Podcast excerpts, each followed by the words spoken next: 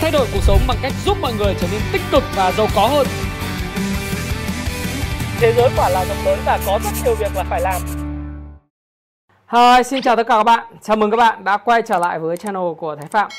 Và video ngày hôm nay đó là video về nhịp đập thị trường của tuần mới tuần 28 tháng 5 năm 2023. Và chủ đề của chúng ta tuần này đó là khi lãi suất chính thức giảm thì liệu tiền có chảy mạnh vào chứng khoán hay không? À, tôi có một cái tuyên bố miễn trừ trách nhiệm đầu video đó là video này à, phục vụ mục đích uh, educational purpose. Nghĩa là uh, giúp cho các bạn đọc các cuốn sách của Happy Life một cách uh, nó tốt hơn. Đồng thời là các bạn hãy tham khảo uh, những cái quan điểm cá nhân của thầy Phạm trong video này để mà ra quyết định mua bán của mình dù lời hay lỗ bạn nhé chúng ta hãy cùng đến với lại nhịp đập thị trường bắt đầu từ uh, chứng khoán của Mỹ. Thì trong tuần vừa rồi thì các bạn thấy rằng nổi bật trong tuần chứng khoán Mỹ có những cái thông tin cụ thể là kinh tế Mỹ ờ, cho số liệu rất rất rất là tốt và cái kỳ vọng về trần nợ công được nới. Chính bởi vậy thì chứng khoán Mỹ các bạn nhìn thấy là trong tuần vừa rồi đặc biệt là các cái chỉ số như là Dow Jones này, ờ, Nasdaq là Nasdaq chúng ta cũng thấy rằng là tăng điểm rất là mạnh. Nasdaq được dẫn đầu bởi các cái cổ phiếu công nghệ thì như tôi đã chia sẻ với các bạn trong tuần trước đó là Nasdaq đã vượt đỉnh và tuần này trong 4 cái phiên 5 cái phiên giao dịch từ thứ hai đến ngày thứ sáu, đặc biệt ngày thứ sáu, thì dòng tiền tổ chức vào rất là mạnh. Các bạn nhìn thấy là cái chỉ chỉ báo cung phu MCDX thì cái màu đỏ lên rất là mạnh. Và Nasdaq sẽ tiến tới cái ngưỡng kháng cự, mà cái ngưỡng kháng cự này được hình thành bởi ngày 16 tháng 8 năm 2022 khả năng cao là sẽ có rung lắc ở cái ngưỡng kháng cự này. Trước khi là tôi nghĩ rằng là chứng khoán của Mỹ à, chờ đợi cái thông tin tiếp theo nhưng chúng ta sẽ thấy rằng là cái ngưỡng kháng cự mà 13.177 này sẽ có cái rung lắc rất là mạnh. Rồi nếu có vượt đỉnh hay không thì chúng ta cùng xem xét tiếp. Nhưng rõ ràng là so với lại cái đỉnh được hình thành vào tháng 2 à, thì chúng ta đã thấy là chứng khoán Mỹ đã test rất là thành công những cái hỗ trợ và đã vượt đỉnh rồi. Đấy là đối với lại à, chỉ số Nasdaq. Còn SPX chỉ số 500 công ty hàng đầu của nước Mỹ tư nhân hàng đầu nước Mỹ thì sao? Nó cũng đã vượt cản chéo kháng cự trong cái tuần trước.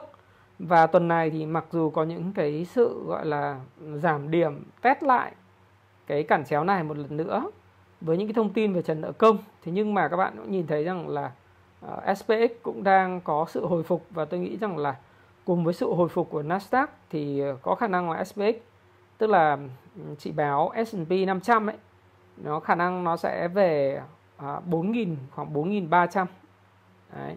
còn Dow Jones thì à, nó nặng hơn chút. Dow Jones thì các bạn nhìn thấy nó nặng hơn chút. Về cơ bản thì Dow Jones vẫn trong trạng thái à, sideways trong uptrend. Tuy nhiên thì à, 30 công ty à, hàng đầu của Mỹ 30 công ty công nghiệp hàng đầu của Mỹ thì nó sẽ có những cái uh, moving tức là sự di chuyển nó nặng nề hơn một chút và dòng tiền có vẻ không ưa thích những cái công ty nặng nề này. Bởi vì đa phần những cái công ty lớn của Mỹ thì cái vốn hóa của nó cũng lớn và nó mang tính phòng thủ nhiều hơn. Đó là việc phân bổ tiền cho những cái cơ hội tăng trưởng. Thì đấy là điểm qua cái kết quả. Thế còn cái vấn đề mà chúng ta thấy là cái nguyên nhân hình thành kết quả đấy nó chính là cái số liệu kinh tế của Mỹ trong cái tháng tư ấy, nó vẫn tốt hơn dự báo rất là nhiều. Tuy vậy thì chúng ta cũng thấy một điều nữa mà cần phải lưu ý đó chính là cái dữ liệu về lạm phát nó tiếp tục đang cao một mức dai dẳng và điều này khiến dự báo rằng là Fed có khả năng sẽ tăng lãi suất vào ngày 14 tháng sau tới. Đấy. Cái xác suất tăng lãi suất vào ngày 14 tháng sau tới từ mức 0% sau khi có cái số liệu kinh tế Mỹ dự báo tốt hơn vào ngày thứ sáu, và đồng thời cho thấy cái lạm phát cốt lõi nó vẫn còn rất cao thì nó đã nhảy lên 62% là trong vòng ngày 14 tháng 6 tới Mỹ sẽ tiếp tục tăng cái lãi suất. Đây là một cái tin không tốt tí nào cho chứng khoán toàn cầu và đặc biệt là những cái nước mà chưa thích đi tốt với lại cái lãi suất cao. Trong đó thì có các nước đang phát triển giống như chúng ta. Thế thì các bạn nhìn vào các dữ liệu đấy, đặc biệt là các dữ liệu về cái uh, tổng sản phẩm quốc nội công bố vào ngày thứ năm thì cái tổng sản phẩm quốc nội thực tế của Mỹ trong quý quý 1 nó tăng tới là 1,3% thay vì là tăng 1,1% giống như là cái dự báo trước đó. Đấy. Nghĩa là cái số thực tế này này các bạn nhìn ấy là nó tăng cao hơn so với lại dữ liệu dự báo. Bởi vì đến ngày 25 tháng 5 thì người ta mới công bố cái số này. Thế đấy là một cái chỉ báo mà chúng ta cũng thấy rằng là quý quý 1 của nền kinh tế Mỹ nó tốt hơn rất nhiều so với lại cái estimate và nó tốt hơn rất nhiều so với dự báo các chuyên gia. Đấy. Cái thứ hai nữa nó khiến cho đồng đô la hồi phục trở lại cái chỉ báo DXY nó hồi phục trở lại. Và các bạn cũng biết rằng là 3 tuần trước, 3 4 tuần trước tôi đã view là cái chỉ số DXY nó sẽ quay trở về mức 106 thì bây giờ nó đang trong quá trình hiện thực hóa điều này. Và khả năng thì cái việc mà tiến tới vùng 106, 105, 995 tức là cái đỉnh cũ của đô la index đi trong cái pha B ấy, nó sẽ tiếp tục ờ, hình thành một cái uptrend hay là một cái một cái cái cái signal strength theo Richard Wyckoff thì chúng ta cũng cùng chờ đợi xem. Nhưng mà cái xác suất cao là đô la index nó sẽ về vùng đó và nó gây áp lực lên giá vàng, giá đô la, đồng Bitcoin vân vân. Ừ. Thì một trong cái lý do đó chính là cái việc mà kinh tế Mỹ trong cái tháng 5 vừa rồi nó cho thấy là cái đề nghị trợ kiếp thất nghiệp lần đầu so với mức dự báo chỉ là ờ, uh, 229.000 người so với lại cái dự báo là 250.000 người chứng tỏ là kinh tế của Mỹ nó vẫn còn rất là tốt. đấy là dữ liệu của tuần vừa rồi. Thì đến thứ sáu vừa rồi thì các bạn thấy là ngày hôm kia thì nó công bố là uh, những cái chỉ báo về đơn đặt hàng quốc phòng không tính máy bay rồi đơn đặt hàng hóa lâu bền tất cả mọi thứ đều tăng vượt xa những sự kỳ vọng đấy. đấy là những cái điều tích cực nhưng mà trong những cái điều tích cực đấy thì chúng ta thấy rằng là có một cái điều mà không vui cho chứng khoán trên thế giới có thể là nó sẽ vẫn vui đối với lại chứng khoán Mỹ hoặc là nó không ảnh hưởng nhiều đến chứng khoán Mỹ nhưng mà chúng ta thấy là đối với chứng khoán thế giới thì cái việc mà chỉ số giá PCE lõi nó vẫn tăng 4,7% so với dự báo là 4,6% và lạm phát của Mỹ nó vẫn dai dẳng nó khiến cho cái việc mà à, việc mà Mỹ có khả năng tăng lãi suất vào tháng 6 tới là rất cao. Đấy. Và một số báo thì giật cái tít là lạm phát Mỹ tăng tốc. Đấy. Và cái lạm phát ở mức cao vào tháng 4 năm 2023 này này nó có thể củng cố cho quan điểm lãi suất có thể cao hơn trong một thời gian dài và theo cái chỉ số tiêu dùng cá nhân đây là cái hành à, cái thước đo yêu thích của Fed để theo dõi và điều tiết về chính sách tiền tệ đấy thì nó tăng 0,4% so với tháng trước và 4,4% so với cùng kỳ. Nó cao hơn so với mức 4,2% trong tháng 3 năm 2023. Còn nếu như loại bỏ cái thực phẩm và năng lượng cái chỉ số tiêu dùng cá nhân PCE lõi thì cái thước đo lạm phát này nó tăng 0,4% so với tháng trước và nó cao hơn so với dự báo là tăng 0,3% của chuyên gia. Đấy. Còn nếu so với cùng kỳ thì nó tăng 4,7%. Và đây là một cái điều mà rất là nguy hiểm. Bởi vì Fed khả năng sẽ tăng tiếp lãi suất để kiểm soát lạm phát. Và theo những cái tác động và cái báo cáo của giám đốc đầu tư tại Key Private Bank, ông George Mateo thì ông nói rằng là với cái báo cáo mà PCE nó nóng hơn cái cái dự báo thế này này, thì cái summer time, tức là cái kỳ nghỉ hè của Fed có thể bị rút ngắn lại. Bởi vì là người người tiêu dùng thì thường tăng chi tiêu trong cái dịp lễ. Và các bạn biết rằng đây đang là cái mùa lái xe tại Mỹ khi vào mùa mùa hè thì người Mỹ sẽ có cái xu hướng là lái xe dọc nước Mỹ để camping. Nó sẽ trùng với lại cái thời điểm mà bọn trẻ con nó được nghỉ các cái kỳ nghỉ đấy. Ừ.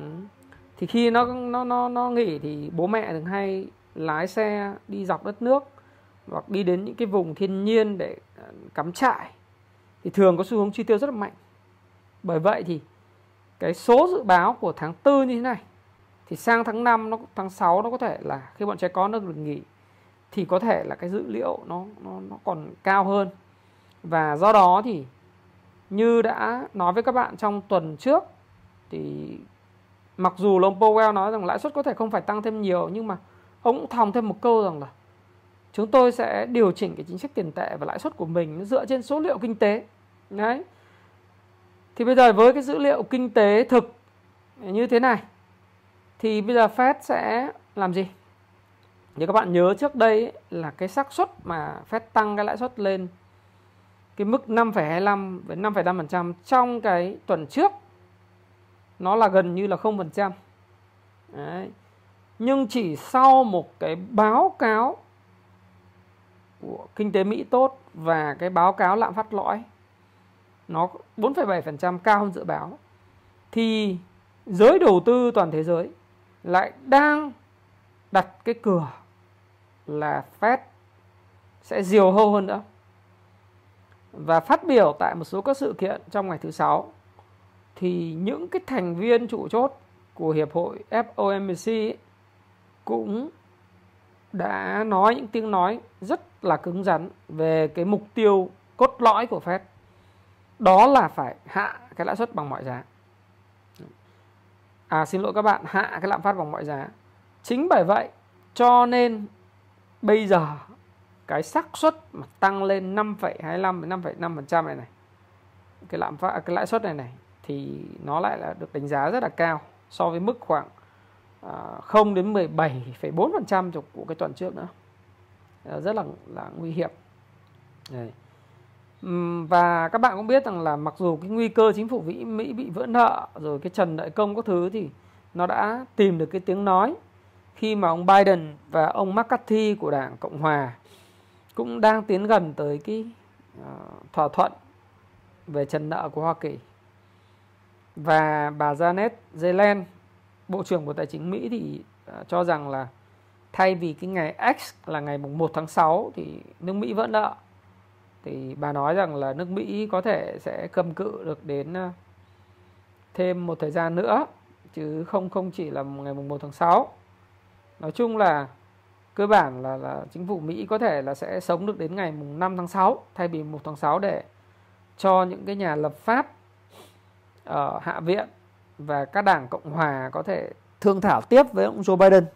Nhưng khả năng cao thì với sự mà kỳ vọng của phố Wall ấy, thông qua những cái chỉ số về chứng khoán thì tôi tin rằng là rồi thì cái câu chuyện à, trần nợ công của Mỹ tiếp tục cũng sẽ được nới thôi. Và nước Mỹ thì chẳng bao giờ vỡ nợ cả. Bởi vì nó ảnh hưởng rất nhiều đến cái uy tín trên chính trường của ông Joe Biden và không những là đảng dân chủ mà nó còn đảng cộng hòa rồi cả nước Mỹ đó. Không ai tin về cái cái câu chuyện của nước Mỹ cả.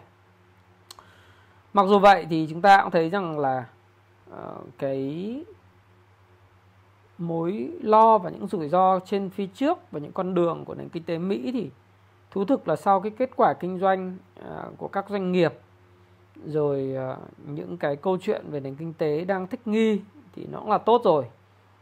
Mặc dù vậy thì cái sự bất ổn cái cái rubble in the road đó, nó vẫn còn có khá là nhiều những cái mà chúng ta cần phải quan tâm hơn và chúng ta cũng cần phải lưu tâm bởi vì là cái tác động của lạm phát cao và kéo dài, cũng như là cái việc kiểm soát lạm phát cao và kéo dài bằng cái công cụ tiền tệ là cái lãi suất ở mức cao một thời gian, thì cũng cần một thời gian để nó đi và ngấm vào nền kinh tế thật.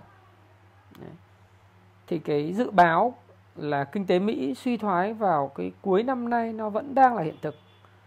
Từ các cái chuyên gia kinh tế của Mỹ, những cái người quản trị, ờ, những cái ngân hàng đầu tư và những ngân hàng lớn nhất của Mỹ như là ông Jimmy Dimon ông nói thì cái giới đầu tư các giới chóc bu người ta vẫn cứ dự báo rằng là cuối năm nay Mỹ sẽ rơi vào suy thoái. Không đâu xa thì chúng ta thấy kinh tế Đức đã rơi vào suy thoái rồi. Kinh tế Đức rơi vào suy thoái thì có thể rất là nhiều nguyên nhân nhưng mà vấn đề có thể do cái cú sốc năng lượng khi mà không nhập cái khí đốt từ Nga và cái sự trỗi dậy của công nghiệp xe hơi uh, bằng điện à, uh, EV đấy electrical uh, electric vehicles thì của Trung Quốc nó ảnh hưởng đến cái việc tiêu thụ các cái loại xe chạy bằng xăng của các hãng à, Mercedes rồi BMW rồi Volkswagen của Đức nó khiến kinh tế Đức nó suy thoái Đức thì bây giờ đang rất là khó cạnh tranh với lại Trung Quốc ở cái mảng xe điện BID thì đang thắng lớn trên cái thị trường xe điện tại Trung Quốc và BID cũng đang có kế hoạch mở rộng sản xuất kinh doanh tại Việt Nam. Họ đã gặp thủ tướng à, phó thủ tướng chúng ta và dự kiến cam kết là sẽ đầu tư tại Việt Nam cái nhà máy sản xuất cái xe điện của họ. Thì thì ờ, cũng ờ, là một cái câu chuyện chúng ta cần phải lưu tâm. Như vậy thì chúng ta có thể thấy rằng là Đức đã rơi suy thoái. Khả năng Mỹ thì sẽ rơi vào suy thoái cho nên là nó còn nhiều bất ổn. Thôi nhưng mà trong cái phạm vi của cái điểm tin tuần này thì chúng ta nhìn xa quá thì nó cũng khó. Chúng ta nhìn gần gần chút đi, thì chúng ta chỉ biết rằng đây là một cái điểm chúng ta cần phải lưu ý mà thôi. Còn trước mắt, ngắn hạn thì các bạn cứ nhìn thấy là Nasdaq và cái um, Dow Jones S&P 500 thì đang trong quá trình hồi phục. Còn dầu vàng và Bitcoin thì các bạn nhìn thế này khi mà đô la index nó tăng thì khả năng là giá vàng sẽ bị áp lực. Còn các bạn muốn biết đô la index là gì thì các bạn vào trang shop.happy.live uh, ờ, happy life này thì các bạn có thể đọc những cái cuốn sách về kinh tế đặc biệt là những cái cuốn sách về đầu tư kỹ thuật. Đấy ở đây thì có những cái cuốn sách về forex để các bạn đọc như là của Katie Liên đây là một cuốn sách rất là nổi tiếng để các bạn hiểu được cái vai trò tương quan của đô la với lại vàng đô la với dầu mỏ và tương quan với lại Bitcoin. Tất nhiên không phải lúc nào nó cũng có sự tương quan nghịch thì nhưng mà phần lớn thời gian nó sẽ là sự tương quan. Để các bạn nhìn uh, Hugo chỉ báo của vàng trên phần mềm Kung Fu Stock Pro thì các bạn thấy là vàng đang rất là lưỡng lự ở cái vùng đám mây Ichimoku này. Thế nhưng mà cái việc thủng cái đáy của đám mây này nó rất likely tức là rất dễ xảy ra và cái việc test lại một cái đường MA 200 này cái cái đường hỗ trợ màu tím này này nếu trong trường hợp mà đô la index hướng tới 106 107 thì khả năng cao là, là vàng sẽ test lại cái này Đấy. tất nhiên là vẫn còn một cái kịch bản khác với xác suất thấp hơn đó là nó hồi phục lại về cái đỉnh của cái đám mây ở vùng 2000 thế nhưng mà ừ, chúng ta thấy cái đà bán của vàng nó rõ ràng hơn và chúng ta, như tôi đã nói rất là nhiều lần, thực ra là khi vàng hình thành cái mẫu hình hai đỉnh cách đây khoảng tầm 3 tuần thì tôi cũng làm video trên tiktok hay là tôi đã làm cái video mà trên trên trên youtube các bạn đã nghe thì nó nói rằng khi mà hình thành những cái phân kỳ âm chẳng hạn nó đánh âm một cái đoạn upthrust với cái cây nến rất là mạnh uh, vôn to như thế này. Và ngày 4 tháng 5 thì lên một upthrust trước khi có sự sụp đổ đấy. Thì cái hôm đấy là có anh em nào mà mà mà tham gia thì có những lúc mà vàng giảm là hai phần trăm. Sau đó thì ở cái ngưỡng hỗ trợ này đấy nó không giữ được. Thì bây giờ gần như là vàng không còn bất cứ một cái hỗ trợ nào. Có thể nói là không còn bất cứ một cái hỗ trợ nào trong ngắn hạn.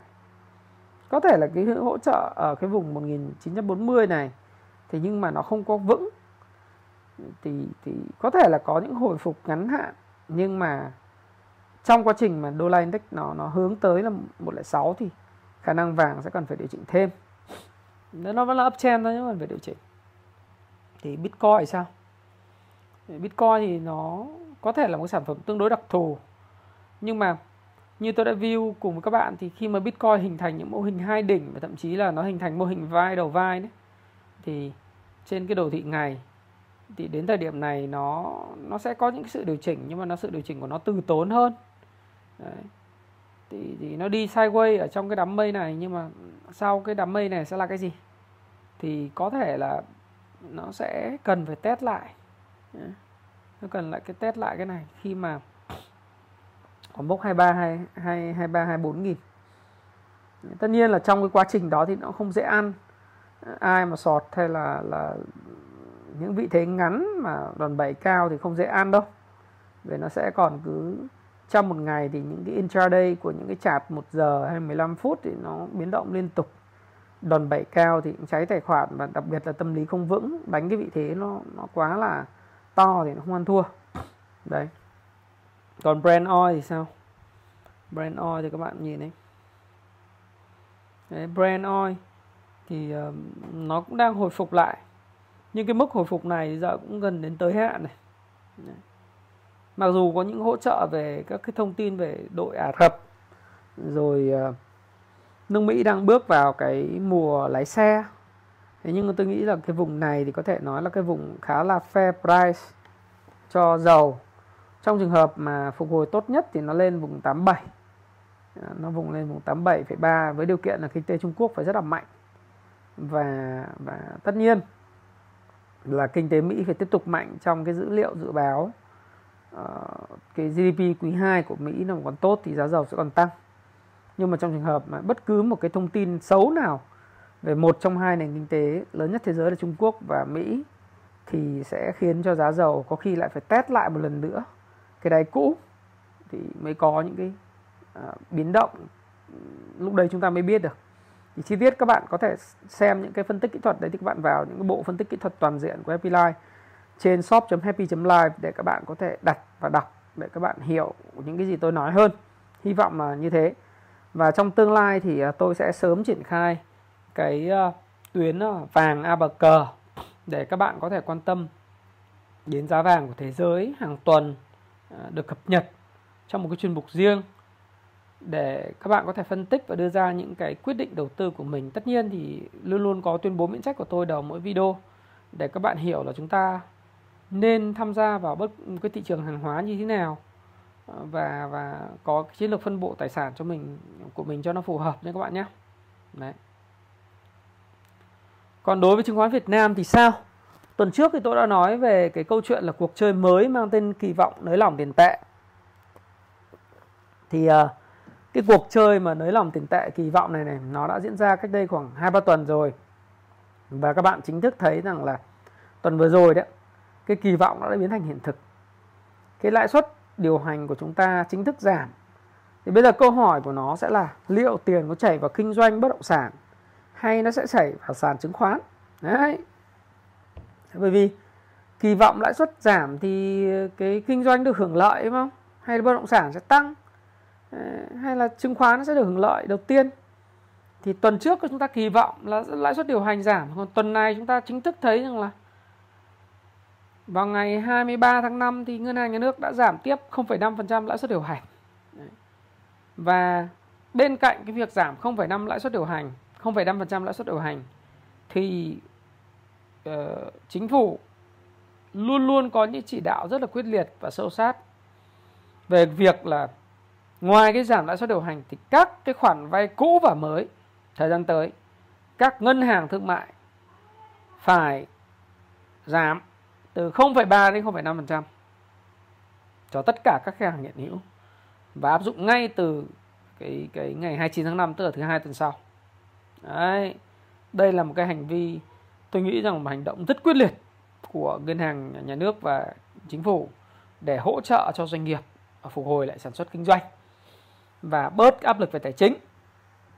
Đồng thời là các bạn thấy là chính phủ cũng chỉ đạo rất quyết liệt cho hệ thống ngân hàng về việc tiếp tục uh, cho vay đúng đối tượng thiết thực và giả soát các gói tín dụng 40.000 tỷ 120.000 tỷ đồng thì hy vọng những cái điều này trong cái lâu dài sẽ giúp đỡ được cho cái cái cái nền kinh tế của chúng ta. Bởi vì sao? Bởi vì thực ra cái lãi suất ấy thì khi mà giảm xuống đến thời điểm này thì nói thật với các bạn rằng là nó nó so với lại cái thời điểm trước dịch thì nó hơi cao hơn một chút. À, ngang ngửa trong dịch thì nó nó hơi cao hơn. Nhưng mà thực tế thôi thì nó không phải là quá cao nhá và việc giảm lãi suất này nếu mà muốn đi vào cái cái kinh doanh và sản xuất kinh doanh ấy, thì chắc chắn là nó sẽ phải có độ trễ và nó cần thời gian Đấy. cái thời gian ở đây nó có thể là từ 6 tháng đến 9 tháng bởi vì đa phần là những cái khoản mà huy động của các cái ngân hàng thương mại về tiết kiệm thì phần nhiều là huy động ngắn hạn 6 tháng đến 9 tháng của người gửi. Mà trước đây anh huy động cái lãi cao của người dân khoảng tầm 8,6 8,8%. Rồi anh hạ dần dần xuống là còn 7, 8,2 ờ, rồi 7,8%. Thì đa phần những người gửi tiết kiệm là họ vẫn còn cái thời hạn gửi những cái hợp đồng sổ tiết kiệm mà còn thời hạn từ từ khoảng tầm 4 5 tháng cho đến 6 7 tháng. Thế thì những cái khoản vay mà huy động ở mức lãi cao cho cái người gửi tiết kiệm để hạ được thì bây giờ ngân hàng phải giảm lãi suất. À, thì thì phải giảm lãi đi. Mà giảm lãi thì thì không ngân hàng nào chịu bởi vì người ta cũng phải tự chủ về kinh doanh. Thế thì những cái khoản vay mới có thể và khoản vay hiện hữu có thể giảm 0,5% tức là ngân hàng ngay lập tức hy sinh 0,5% À, về về lợi nhuận. Nhưng mà giảm hơn nữa thì nó phải cần khoảng à, 6 đến 9 tháng nữa khi mà cái cái hạn mức cũ nó, người ta người gửi tiết kiệm, người ta đáo hạn, người ta gửi cái mức lãi suất thấp hơn. Đồng thời kinh doanh muốn khôi phục lại thì thực tế các bạn là đối với hoạt động kinh doanh thì tôi nói rất là nhiều lần về vấn đề này rồi đó là để mà sản xuất kinh doanh và vay, để để mà làm ăn ấy, thì ngoài cái chi phí tài chính, thì kinh doanh nó còn có các chi phí hoạt động khác nữa. Như là chi phí lương nhân viên, đúng không? Chi phí mua nguyên vật liệu, hàng tồn kho ờ, rồi những cái chi phí nó gọi là ờ, các cái chi phí quản lý khác. Thì tài, chi phí tài chính nó chỉ là một chi phí thôi tất nhiên là cắt giảm được chi phí tài chính nếu doanh nghiệp đang vay nợ nhiều, nó là một hoạt động tốt. Và kể cả cắt giảm được cái chi phí tài chính đối với những khoản vay vốn lưu động, nó cũng tốt nữa. Nhưng mà nó chưa đủ.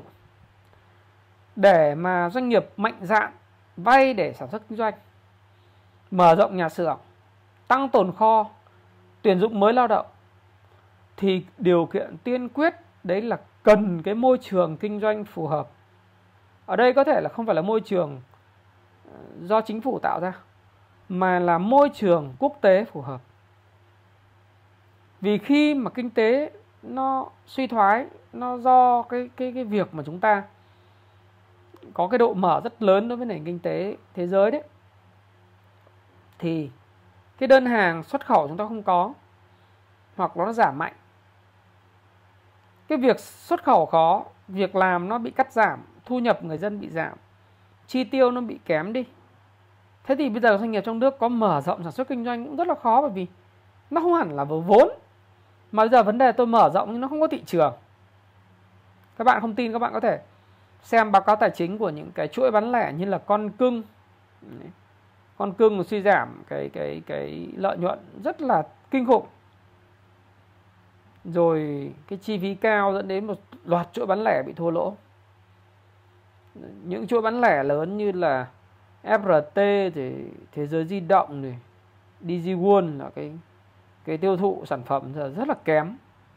Chưa kể là khi người dân mất cái cái công an việc làm trước đây họ vay tiêu dùng tại à, uh, FE Credit hay là những cái công ty vay tiêu dùng uh, Sài Gòn HD vân vân thì họ bỏ về quê họ không có tiền họ trả họ bùng họ dụ họ bùng cái cái cái cái tiền đi tiền trả thì vấn đề cốt lõi cuối cùng là việc làm ở đơn hàng. Và vấn đề cốt lõi lớn nhất đó là cái câu chuyện. À, tôi nghĩ rằng là cái môi trường kinh doanh phải phù hợp. Thì cái cái việc vay vốn mở rộng sản xuất kinh doanh nó nó mới là à, mới là cái thời điểm. Tất nhiên nó cũng cần độ trễ nhưng mà tôi tin rằng kinh tế thế giới phục hồi thì Việt Nam phục hồi. Và liệu rằng là cái việc mà kinh tế Việt Nam nó có độ mở lớn như vậy thì có phải là điều tốt hay không? Thì theo tôi đó là tích cực. Tích cực như thế nào thì tôi xin hẹn các bạn trong cái video vào ngày thứ ba. Tôi sẽ giải thích với các bạn rõ là cái sự mà mở đấy. Thì nhiều chuyên gia nói rằng là cần phải hạn chế, nhưng tôi lại tin rằng là cái việc mở đấy là rất tốt. Tất nhiên là khi mà chạm chết thì chúa băng hà và cái gì xảy ra tại Mỹ và Âu nó cũng sẽ ảnh hưởng đến Việt Nam ngay lập tức. Nhưng mà nó tốt hơn là là cái mà chúng ta bị cô động lại thế còn tiền như vậy khó xảy xảy xảy ra khi mà hạ lãi suất để chảy vào cái sản xuất kinh doanh. Bất động sản thì cũng là câu chuyện quá khó để tiền chảy vào lúc này, bởi vì cái quan trọng nhất bất động sản nó là vấn đề vấn đề về thanh khoản, vấn đề về giá.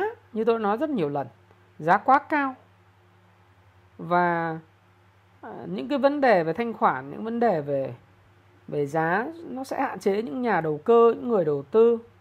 Rất nhiều những cái người người ta chưa sẵn sàng kể cả người đầu cơ người đầu tư thì mức giá như hiện tại sau hai lần sốt đất liên tiếp từ 2016 2017 và sốt đất của thời Covid thì không ai buôn được cái cái bất động sản giá này. Thí dụ như bạn tôi hôm nay có gửi tôi một ờ, một vài cái thông tin chẳng hạn, tôi thông tin cho các bạn là khu biệt thự lâu đài Chato của Phú Mỹ Hưng ờ, bây giờ toàn giao bán ờ, trăm tỷ 250 tỷ một căn mà những cái căn đó thì năm 2016 thì nó chỉ có khoảng tầm 52 cho đến 60 tỷ. Tức là nó tăng gấp 4 lần chỉ trong vòng có 7 năm. Thì nó là rất là vô lý với một số tiền to, đúng không? Đấy. nhưng mà bây giờ bạn bảo là một nhà 250 tỷ thì giờ mua làm gì? Mua để ở thì thừa tiền quá. Ai là người có thể mua được 250 tỷ để ở rồi sửa sang một đấy, mất mấy chục tỷ nữa để ở? Hay là những cái phân khúc khác? Đấy, những phân khúc mà bây giờ cứ toàn nhà phố ờ, uh, 5 nhân ờ, 24 bây giờ toàn là đất không đã là chục tỷ rồi cả nhà đã mười mấy tỷ. Bây giờ tôi bảo mười mấy tỷ một cái nhà trăm mét vuông ở, ở Sài Gòn ở Hà Nội thì giờ buôn bán kiểu gì để, để kiếm được lời? Cho nên cái cái tiền nó không thể chảy vào bất động sản giai đoạn hiện tại.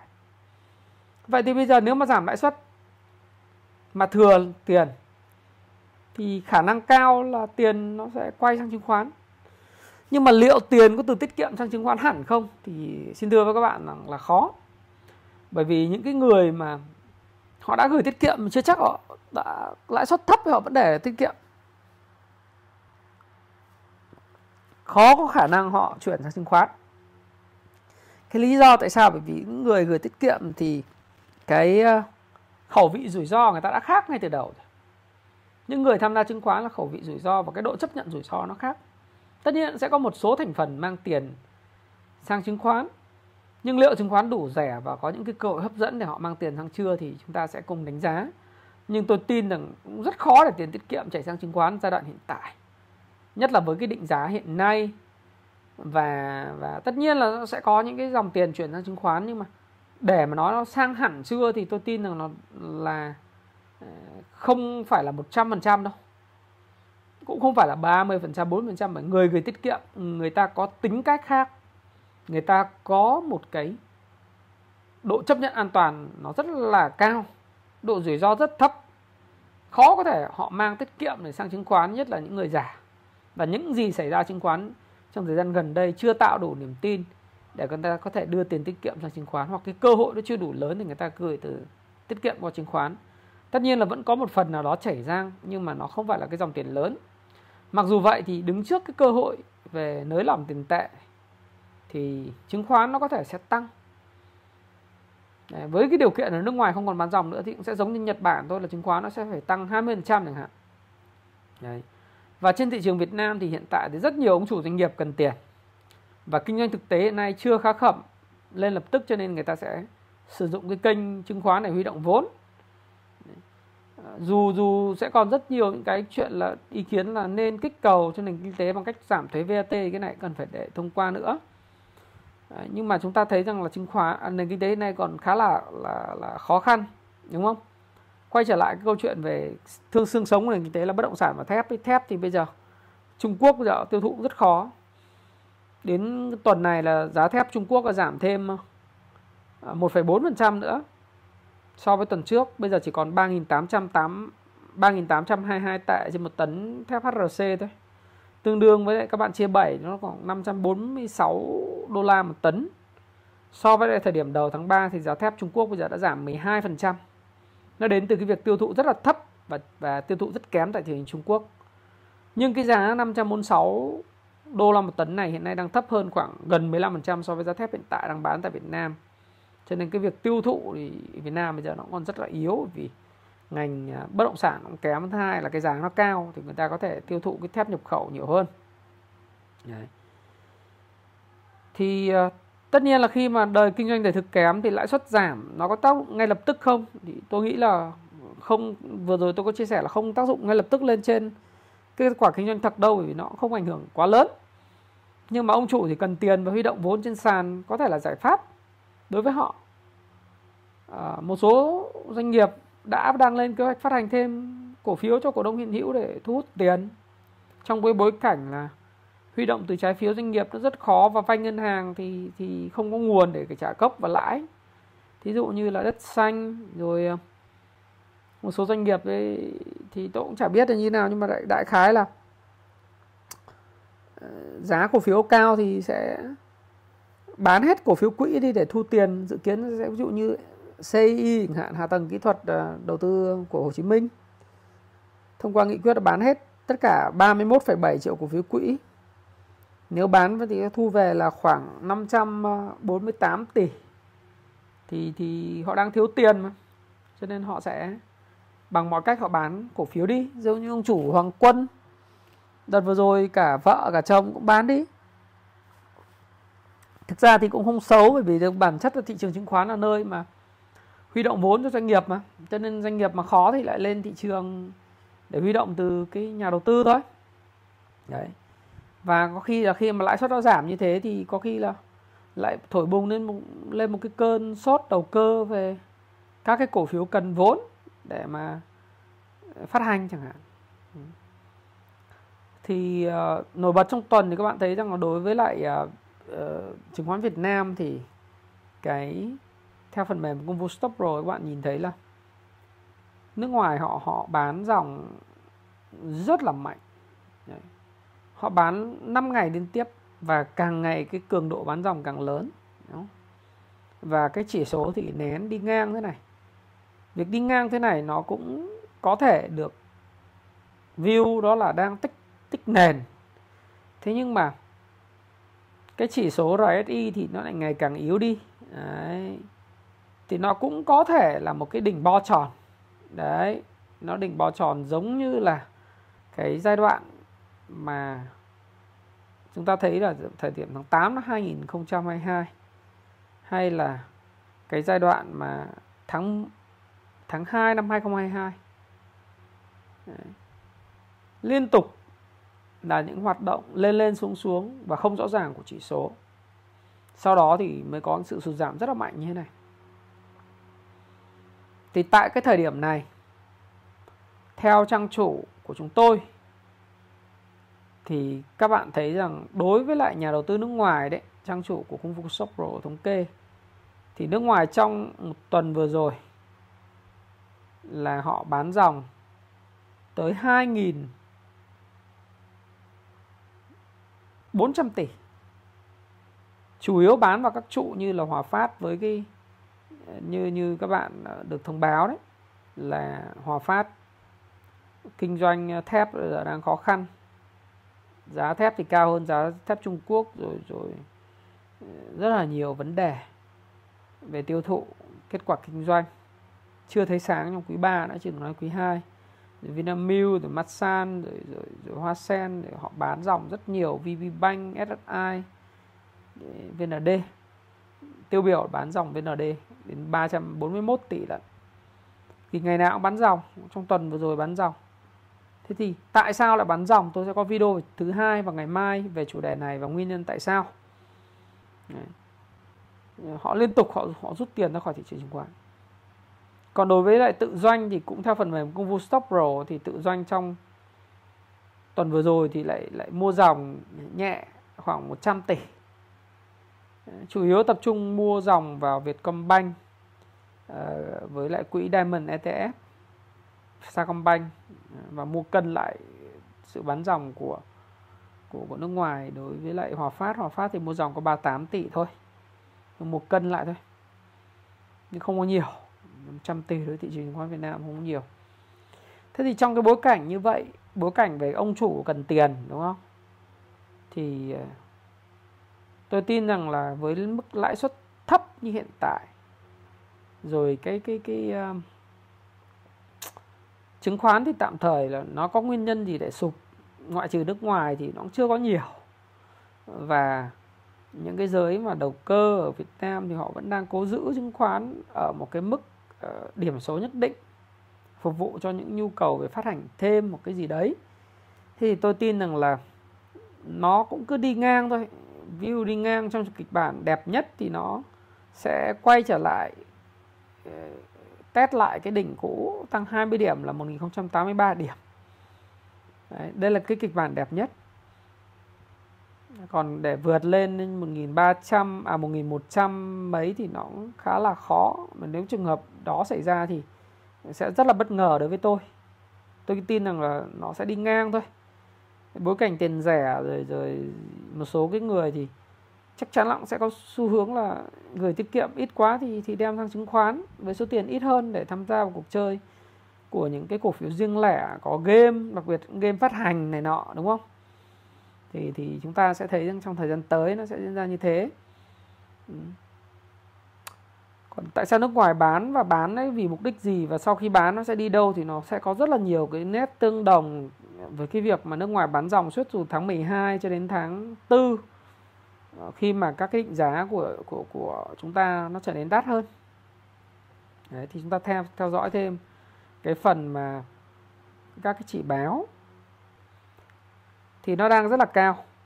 Và chúng ta cũng sẽ thấy rằng là cái ờ, chỉ báo rủi ro do robot và AI của phần mềm Kung Fu Stop Pro thì thống kê lại thì nó vẫn còn khá là nhiều những cái rủi ro tiềm ẩn.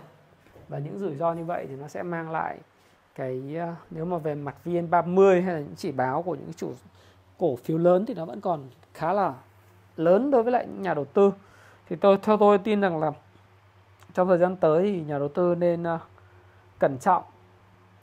Uh, chúng ta nên nếu mà vẫn đang ở trong cuộc chơi thì nếu mà chỉ báo chỉ số VN Index nó cứ lên lên xuống xuống không đáng kể ngày tăng ngày giảm không phải mấy phần trăm không phải một không phải hai phần trăm như vậy không phải ba phần trăm như vậy thì nó nó chủ yếu là do trụ điều tiết. Thế còn dòng tiền đầu cơ và những dòng tiền ờ, tham lam và những dòng tiền nhảy vào những cái cái uh, cổ phiếu mà có câu chuyện đánh lên đánh xuống ấy sẽ rất là nhiều. Đấy. nó thu hút chẳng hạn như nhóm ờ, dầu khí thượng nguồn PVS, PVD thì các bạn thấy trong thời gian ngắn nó đã tăng ờ, tới gần 20% đúng không? Sau đó là có những nhóm như là FCN tăng hai mấy phần trăm.